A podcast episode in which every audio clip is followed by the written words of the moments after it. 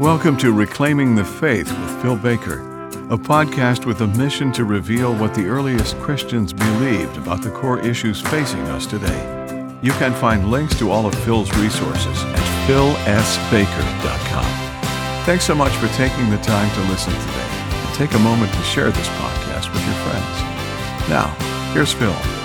Hey, y'all, this is episode 152, and today I'm giving you an audio version of the epilogue of my latest book, Faithful Witness The Early Church's Theology of Martyrdom. And in this epilogue, you will hear several reasons for the resurrection of Jesus Christ. I hope you're blessed by this episode. And if you are, please consider leaving a positive rating and review on my Apple Podcast channel Reclaiming the Faith. Also, please consider checking out that book, Faithful Witness the early church's theology of martyrdom. You can find it on Amazon uh, in digital, paperback, and audio forms, whatever would be the biggest blessing to you. And uh, if you are able, please leave a rating and review. I'm blessed to be a part of Omega Frequency, and you can find what we do on our Omega Frequency Live, YouTube, and Rumble channels and Omega Frequency. So please go check that out, along with the latest episode of Ready with an Answer, which you can find on the Omega Frequency podcast channel. All right, well, without any further ado, let's get into episode 152.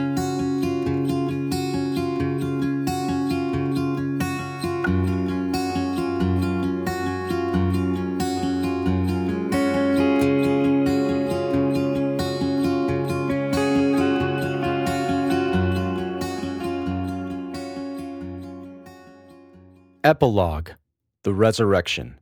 Quote After eight days, his disciples were inside again, and Thomas with them. Jesus came, the doors having been shut, and stood in their midst and said, Peace be with you. Then he said to Thomas, Reach here with your finger and see my hands, and reach here your hand and put it into my side. And do not be unbelieving but believing. Unquote. John chapter 20, verses 26 through 27. Christian martyrdom makes absolutely no sense without Jesus' resurrection.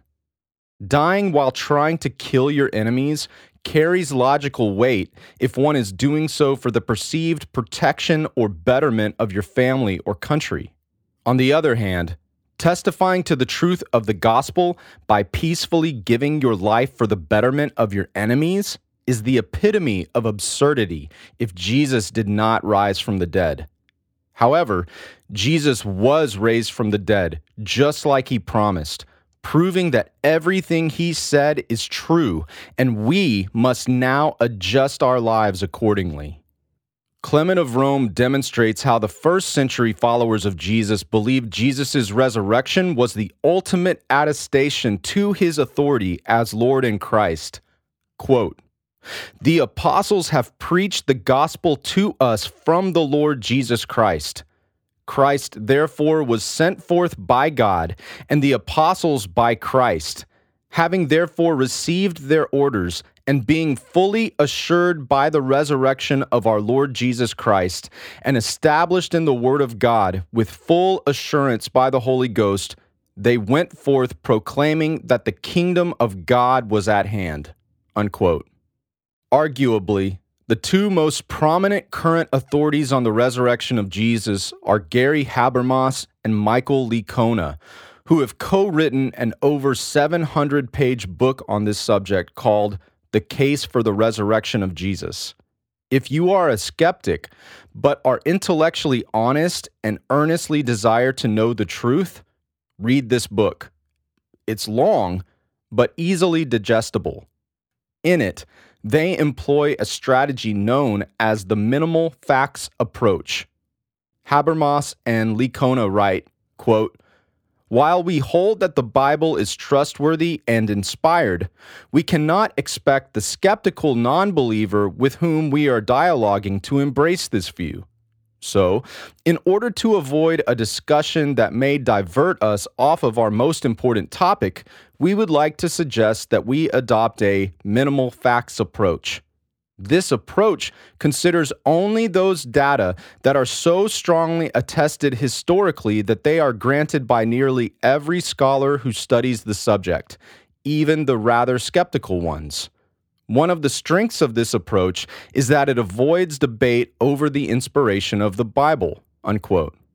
As you read these five minimal facts about Jesus' resurrection, remember that virtually all non Christian scholars attest to their veracity. Number one, Jesus died by crucifixion.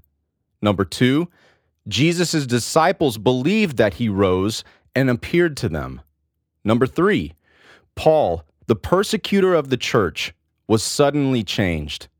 Number four, James, the skeptical brother of Jesus, was suddenly changed. 5. The empty tomb. Habermas and Licona summarize these five minimal facts in their appendix. Quote Number 1. Jesus' disciples sincerely believed he rose from the dead and appeared to them. Number 2. External evidence and events support the authenticity of their belief in his resurrection the conversion of the church persecutor Paul, the conversion of the skeptic James, and the empty tomb. Number three, since no plausible opposing theories exist that can account for the historical facts, Jesus' resurrection is the only plausible explanation. Unquote. For the remainder of this epilogue, I want to offer one more proof to the resurrection of Jesus. In Luke 24, a bodily resurrected Jesus appears to his disciples, shows them his hands and feet, and eats some fish they give him.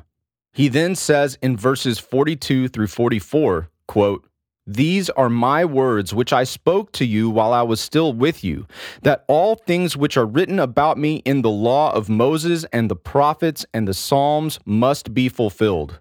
Unquote. Luke continues in verses 45 through 46, quote, then he opened their minds to understand the scriptures, and he said to them, Thus it is written, that the Christ would suffer and rise again from the dead the third day. Unquote. Some of you reading may already be thinking, wait a minute, you can't use the Bible to prove the Bible? Well, that seems like a logical argument, but the Bible isn't like any other book. The Bible boldly declares its trustworthiness by prophesying events to come with pinpoint accuracy. Chuck Missler writes, quote, there are no other religious books on planet Earth that have the audacity to hang their track record on their ability to predict the future. Unquote. And just as I have already demonstrated that the Old Testament scriptures prophesied the suffering and death of the Messiah, they also prophesied his resurrection. Though there are certainly more, I would like to show you five ways the Old Testament either prophesied directly or foreshadowed the Messiah's resurrection. Psalm 16. Psalm 16 was written in the late 10th century BC by David, over 1,000 years before Jesus' death and resurrection. It is the second main passage of Scripture Peter uses in his defense of the gospel on the Feast of Pentecost and explains how, though David wrote the psalm, he could not have been referring to himself. Peter addresses the crowd in Acts chapter 2, verses 25 through 32, quote, For David says of him, I saw the Lord always in my presence, for he is at my right hand, so that I will not be shaken. Therefore, my heart was glad and my tongue exulted. Moreover, my flesh also will live in hope, because you will not abandon my soul to Hades, nor allow your Holy One to undergo decay. You have made known to me the ways of life. You will make me full of gladness with your presence. Brethren, I may confidently say to you regarding the patriarch David that he both died and was buried, and his tomb is with us to this day. And so, because he was a prophet and knew that God had sworn to him with an oath to seat one of his descendants on his throne, he looked ahead and spoke of the resurrection of the Christ, that he was neither abandoned to Hades, nor did his flesh suffer decay. This Jesus God raised up again, to which we are all witnesses. Unquote. Genesis chapter 1. Though its oral tradition goes back to the beginning of humanity, scholars believe that the book of Genesis was written somewhere between the 13th and 15th centuries BC. While the creation account in Genesis 1 is not meant to be understood like a biology textbook, it is designed to teach theology. We learn that God is the creator of all things, and everything he created was good. Speaking of the creation, Psalm chapter 19 verse 1 says, quote, "The heavens are telling of the glory of God, and their expanse is declaring the work of his hands." Unquote. Paul agrees in Romans chapter 1 verse 20, quote, "For since the creation of the world, his invisible attributes, his eternal power and divine nature have been clearly seen, being understood through what he has made." Unquote. The author of the book of Hebrews writes, quote, God, after he spoke long ago to the fathers in the prophets in many portions and in many ways, in these last days has spoken to us in his Son, whom he appointed heir of all things, through whom also he made the world. And he is the radiance of his glory and the exact representation of his nature, and upholds all things by the word of his power. Unquote. If Jesus is the radiance of God's glory, and creation declares the glory of God and reveals his eternal power and divine nature, is it possible that creation itself was designed to give evidence of the resurrection? First, consider the order of events in Genesis chapter 1. Plants are created on day 3, and the earth brings forth vegetation, plants yielding seed after their kind, and trees bearing fruit with seed in them after their kind. Yet the sun is not created until day four. Well, how is that possible? This is an example of the way Genesis is seeking to tell us who created the world and why, not so much how. This book is about theology, not biology. Thus, theologically speaking, we see that on the third day, God miraculously brings life out of the ground. Also, Genesis 1 has an interesting way of concluding each day's events. We read, quote, And there was evening and there was morning one day, unquote. Evening to morning, darkness to light, death to life, dying and rising. As stated in the first chapter of this book, the Passover event completely restructured Israel's calendar. Originally, the first month of the year was in the fall, around September. We can see further evidence by the way the Old Testament refers to the rainy season in Israel, with the early rains beginning in the fall and the late rains occurring in the spring. Thus, the seasons follow the same pattern of each day death to life. Creation declares the glory of the Lord our God, who was raised from the dead. Leviticus chapter 23. The book of Leviticus was written in the same time frame as Genesis. In Leviticus chapter 23, we are introduced to the seven annual feasts of the Lord. The Sabbath is included in the chapter, but I am not counting it since it is observed weekly. The Lord's annual feasts are as follows Number one, Passover. Number two, unleavened bread. Number three, first fruits. Number four, Pentecost. Number five, trumpets. Number six, the Day of Atonement. And number seven, tabernacles.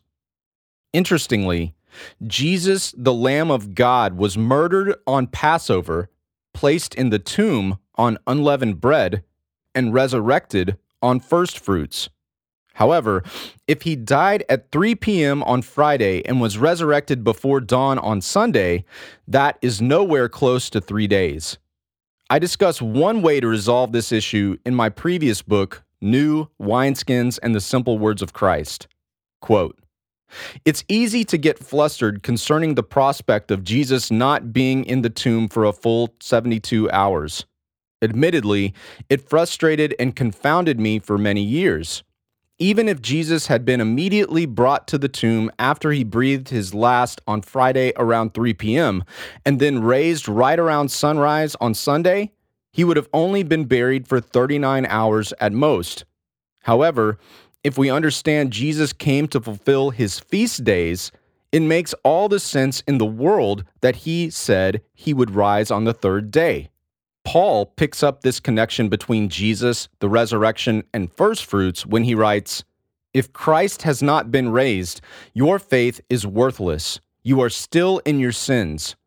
But now Christ has been raised from the dead, the first fruits of those who are asleep.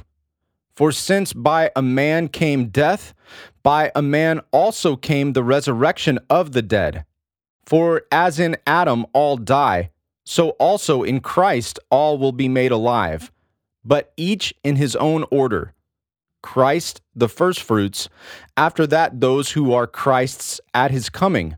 Then comes the end, when he hands over the kingdom to God the Father, when he has abolished all rule and all authority and all power.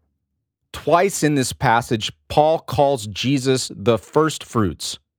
I've heard this section of scripture taught innumerable times, and on each occasion, the point was always that if Christ had not been raised from the dead, our faith would be worthless. However, since Christ was raised, we can have supreme confidence in life and in death. Those points are true, but they miss one of the main points Paul is making Christ is the firstfruits of God. Unquote. Daniel chapter 6. The book of Daniel was written over several decades of the 6th century BC while Daniel was living as an exile in Babylon. What I want to do in this section is walk through the sixth chapter of Daniel and point out the overwhelming connections it has to the life, death, and resurrection to Jesus. The original chapter from Daniel will be in italics and the connection to Jesus will be in bold print. As you read, please note that the events of Jesus' life, death, and resurrection, which correspond to Daniel chapter 6, do not flow in chronological order. Daniel chapter 6, verses 3 through 4. Then this Daniel began distinguishing himself among the commissioners and satraps because he possessed an extraordinary spirit and the king planned to appoint him over the entire kingdom.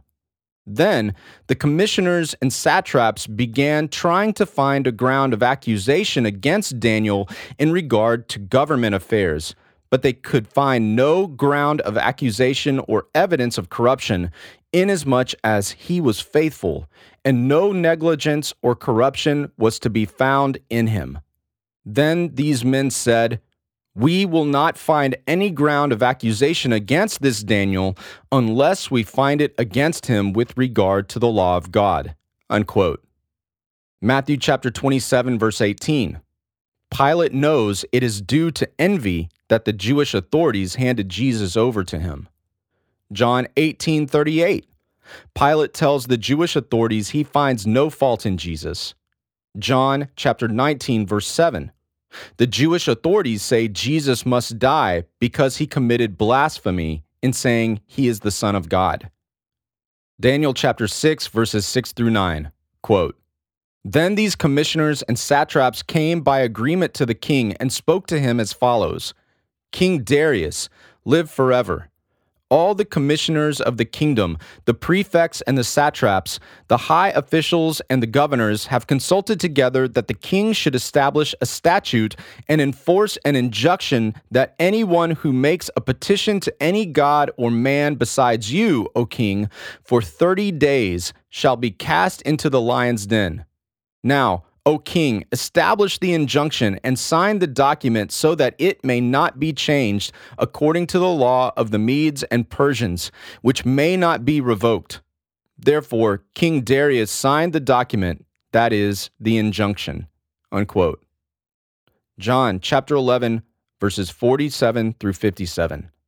The Jewish authorities conspire together to kill Jesus. Daniel chapter 6, verse 10, quote, Now, when Daniel knew that the document was signed, he entered his house. Now, in his roof chamber, he had windows open toward Jerusalem. And he continued kneeling on his knees three times a day, praying and giving thanks before his God, as he had been doing previously. Unquote. Matthew chapter 26, verses 36 through 46. Jesus, knowing that his arrest is certain, goes to the Garden of Gethsemane, falls to the ground, and prays three times to God. Daniel chapter 6, verse 11, quote, Then these men came by agreement and found Daniel making petition and supplication before his God. Unquote. Matthew chapter 26, verses 44 through 50. A large crowd sent by the chief priests come to arrest Jesus while he is praying in the Garden of Gethsemane. Daniel chapter 6, verses 12 through 13. Quote, Then they approached and spoke before the king about the king's injunction did you not sign an injunction that any man who makes a petition to any god or man besides you, O king, for 30 days is to be cast into the lion's den? The king replied, The statement is true according to the law of the Medes and the Persians, which may not be revoked. Then they answered and spoke before the king. Daniel, who is one of the exiles from Judah, pays no attention to you, O king, or to the injunction which you signed, but keeps making his petition three times a day. Unquote.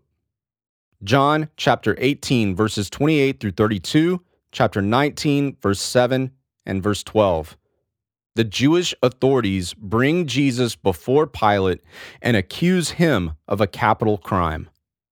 Daniel chapter 6, verse 14, quote, Then, as soon as the king heard this, he was deeply distressed and set his mind on delivering Daniel.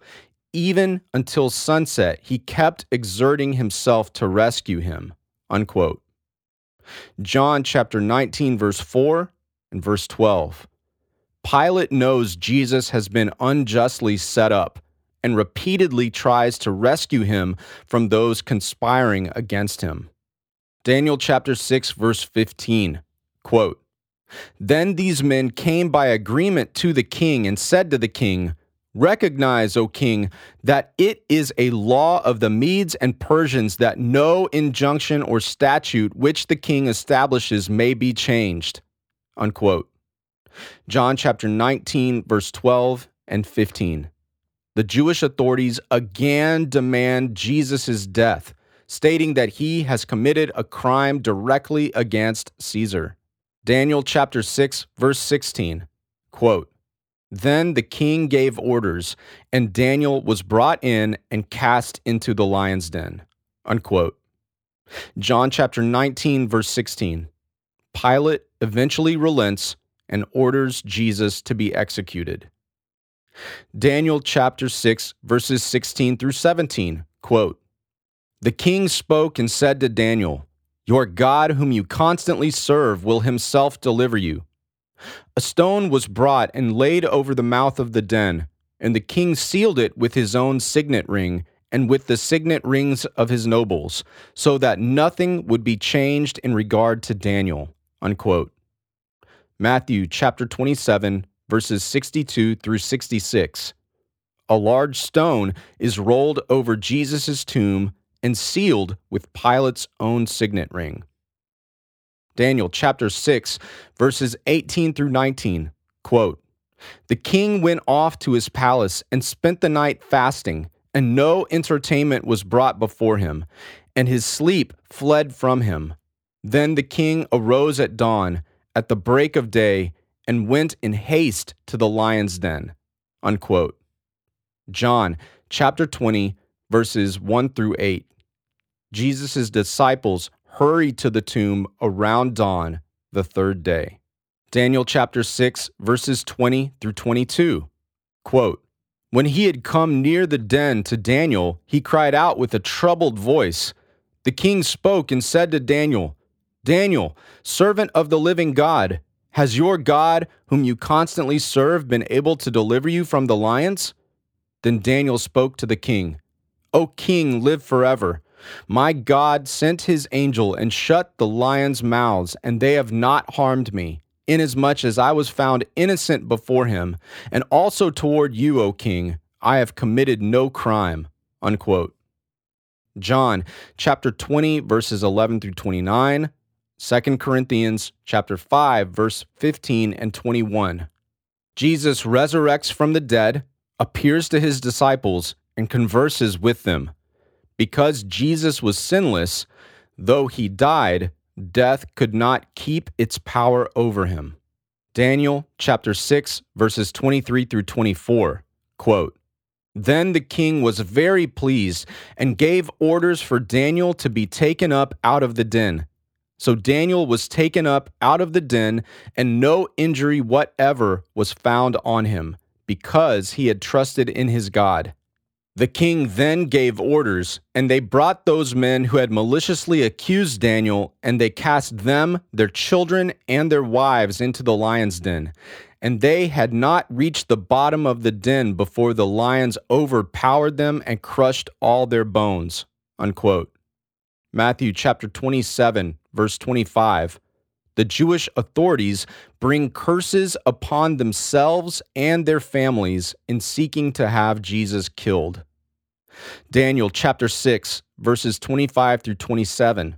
Quote, then Darius the king wrote to all the peoples, nations, and men of every language who were living in all the land May your peace abound. I make a decree that in all the dominion of my kingdom men are to fear and tremble before the God of Daniel, for he is the living God and enduring forever, and his kingdom is one which will not be destroyed, and his dominion will be forever. He delivers and rescues and performs signs and wonders in heaven and on earth, who has also delivered Daniel from the power of the lions. Unquote. Matthew chapter 28, verses 18 through 20, and Revelation chapter 11, verse 5. Jesus' resurrection validates the message of the gospel and leads to the good news of his salvation being brought to the nations. Jesus receives a kingdom that will never be destroyed. Psalm 22. Like Psalm 16, Psalm 22 was written in the late 10th century BC by David over 1,000 years before Jesus' death and resurrection. It contains numerous links to Jesus' crucifixion, including statements he makes from the cross to those surrounding him. Though it begins with a statement of sorrow, it ends triumphantly with the one who was put to death ruling over the nations of the earth like the Daniel 6 passage, the original verses from Psalm 22 will be in italics, and their connections to Jesus will be in bold print. Also, as you read, please note that the events of Jesus' crucifixion and resurrection, which correspond to Psalm 22, do not flow in chronological order. Psalm 22, verse 1 quote, My God, my God, why have you forsaken me? Unquote. Matthew chapter 27, verse 46. About 3 p.m., Jesus speaks these same words from the cross. Psalm 22, verses 6 through 8. Quote, But I am a worm and not a man, a reproach of men and despised by the people. All who see me sneer at me. They separate with the lip, they wag the head, saying, Commit yourself to the Lord. Let him deliver him. Let him rescue him because he delights in him. Unquote. Matthew chapter 27, verses 39 through 44. Those passing by, and even the criminals being crucified with Jesus, mock him by saying, He trusts in God. Let God rescue him now, if he delights in him. Psalm 22, verses 14 through 15. Quote, I am poured out like water, and all my bones are out of joint. My heart is like wax, it is melted within me. My strength is dried up like a potsherd. My tongue cleaves to my jaws, and you lay me in the dust of death. Unquote. John chapter 19, verses 28 through 29. Jesus says he is thirsty and is given some sour wine just before saying his final words from the cross. Psalm chapter 22, verse 16. Quote, For dogs have surrounded me, a band of evildoers has encompassed me. They pierced my hands and my feet. Unquote. John chapter 19, verses 16 through 18, and chapter 20, verse 25. Jesus is crucified. Psalm 22, verse 18, quote, They divide my garments among them, and for my clothing they cast lots. Unquote. John chapter 19, verses 23 through 35. The Roman soldiers who crucified Jesus divide his clothing and cast lots for his tunic. Psalm 22, verses 19 through 20 and 22 through 24. Quote, But you, O Lord, be not far off. O you, my help, hasten to my assistance. Deliver my soul from the sword. I will tell of your name to my brethren. In the midst of the assembly, I will praise you. You who fear the Lord, praise him. All you descendants of Jacob, glorify him and stand in awe of him, all you descendants of Israel. For he has not despised nor abhorred the affliction of the afflicted, nor has he hidden his face from him. But when he cried to him for help, he heard. Unquote. Hebrews chapter 5, verses 7 through 9, and Acts chapter 2, verses 23 through 24. Though Jesus is scourged, crucified, and buried, his prayers for deliverance are heard, and he is resurrected with an incorruptible body, defeating the power of sin and death. Psalm 22, verses 27 through 30, quote, all the ends of the earth will remember and turn to the Lord, and all the families of the nations will worship before you. For the kingdom is the Lord's, and he rules over the nations. All the prosperous of the earth will eat and worship. All those who go down to the dust will bow before him, even he who cannot keep his soul alive. Posterity will serve him. It will be told of the Lord to the coming generation. Unquote. Revelation chapter 7, verses 9 through 10. A great multitude of people from every tongue, tribe, and nation worship before the throne of God, saying, Salvation to our God who sits on the throne and to the Lamb. Psalm 22, verse 31. Quote, They will come and declare his righteousness to a people who will be born that he has performed it. Unquote. John chapter 19, verses 28 through 30. Knowing that all things had already been accomplished, Jesus cries out, It is finished. In a sense, saying, I did it. To fulfill the numerous prophecies of the Messiah, Jesus, the Lord of heaven and earth, humbled himself and chose to be born into a poor family through a questionable birth. He chose to be misunderstood by family and friends. By the Spirit of God, he stayed faithful in the most intense of temptations. He stayed faithful to his Father through insults, death threats, attempted murders, betrayal, and desertion of friends. He stayed faithful to his calling through being spit on, beaten, scourged, and crucified. Even while being tortured on the cross, he remained faithful, forgave his enemies, and fulfilled Scripture. For this reason, God raised him from the dead, highly exalted him, and bestowed on him the name which is above every name, so that at the name of Jesus every knee will bow, of those who are in heaven and on earth and under the earth, and every tongue will confess that Jesus Christ is Lord to the glory of God the Father. God has been telling us for thousands of years that the Messiah would suffer for our sins and be raised from the dead. Jesus said the same thing numerous times during his ministry. And since he kept his promise concerning the resurrection, regardless of your questions, he is also trustworthy for your regeneration, his second coming, the resurrection of the dead, the final judgment, and the restoration of all things. So, how should we respond? If you are not currently a follower of Jesus Christ, the scriptures call you to repent and be baptized for the forgiveness of your sins.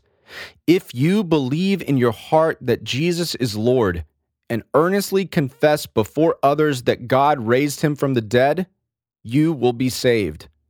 Baptism is the primary way that we identify ourselves with Jesus' death and resurrection. The early Christians would fast and pray with the one who was seeking to be baptized, and the candidate would earnestly spend that time repenting of his or her sins. During the ceremony, the candidate would renounce allegiance to Satan and would pledge his or her allegiance to the Lord Jesus. I have found that one of the best analogies to baptism is marriage. There is a renunciation of the single life and any romantic ties to members of the opposite sex. Then, a pledge is given to honor this person above everyone else through anything life can bring one's way. It is forever through whatever. And like putting the ring on your spouse's finger, Baptism is the sign of your new eternal commitment to Jesus and your new forever family.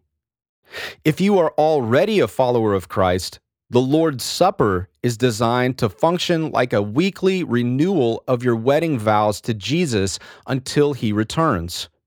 The ultimate faithful witness went to war on our behalf and gave his body and blood to bring us safely into his kingdom each time we partake of the Lord's Supper, we prepare ourselves to enter into the same spiritual struggle to use our bodies and blood to demonstrate to the world the truth of the gospel.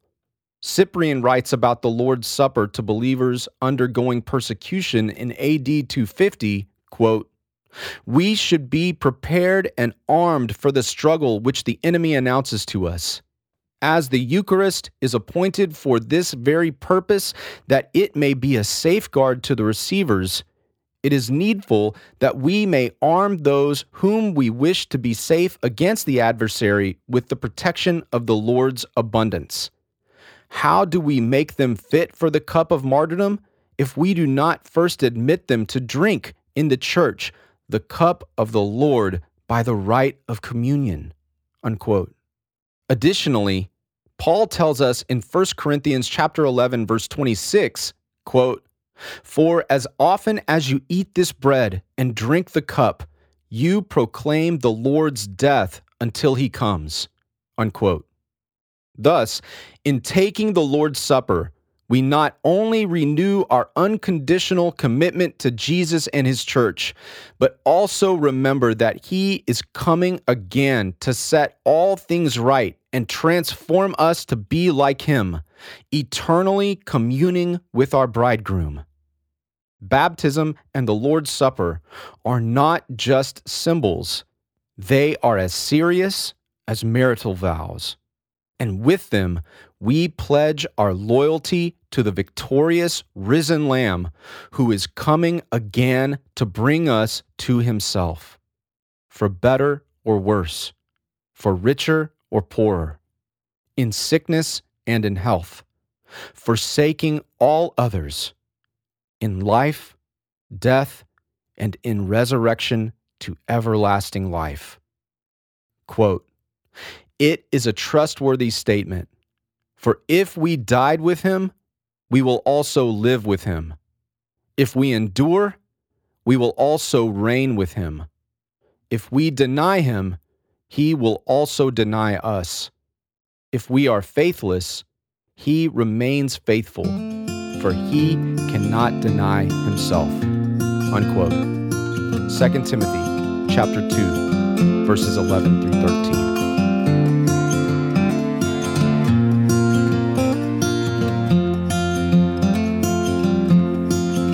They condemned my friend, and haunted me down.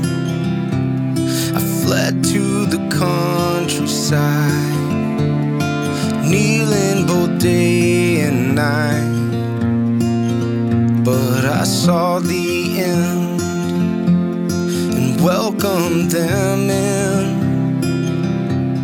A banquet for enemies awaken redemption's need. Like that bedroom fight that burned me alive. You called me to play the man. Give me the grace to stand. Like that bedroom fire that burned me alive I found you never let me down.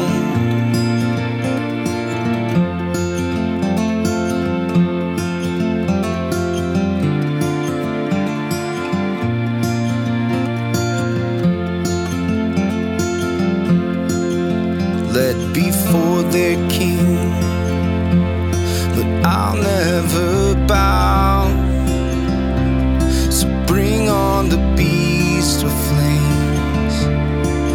I still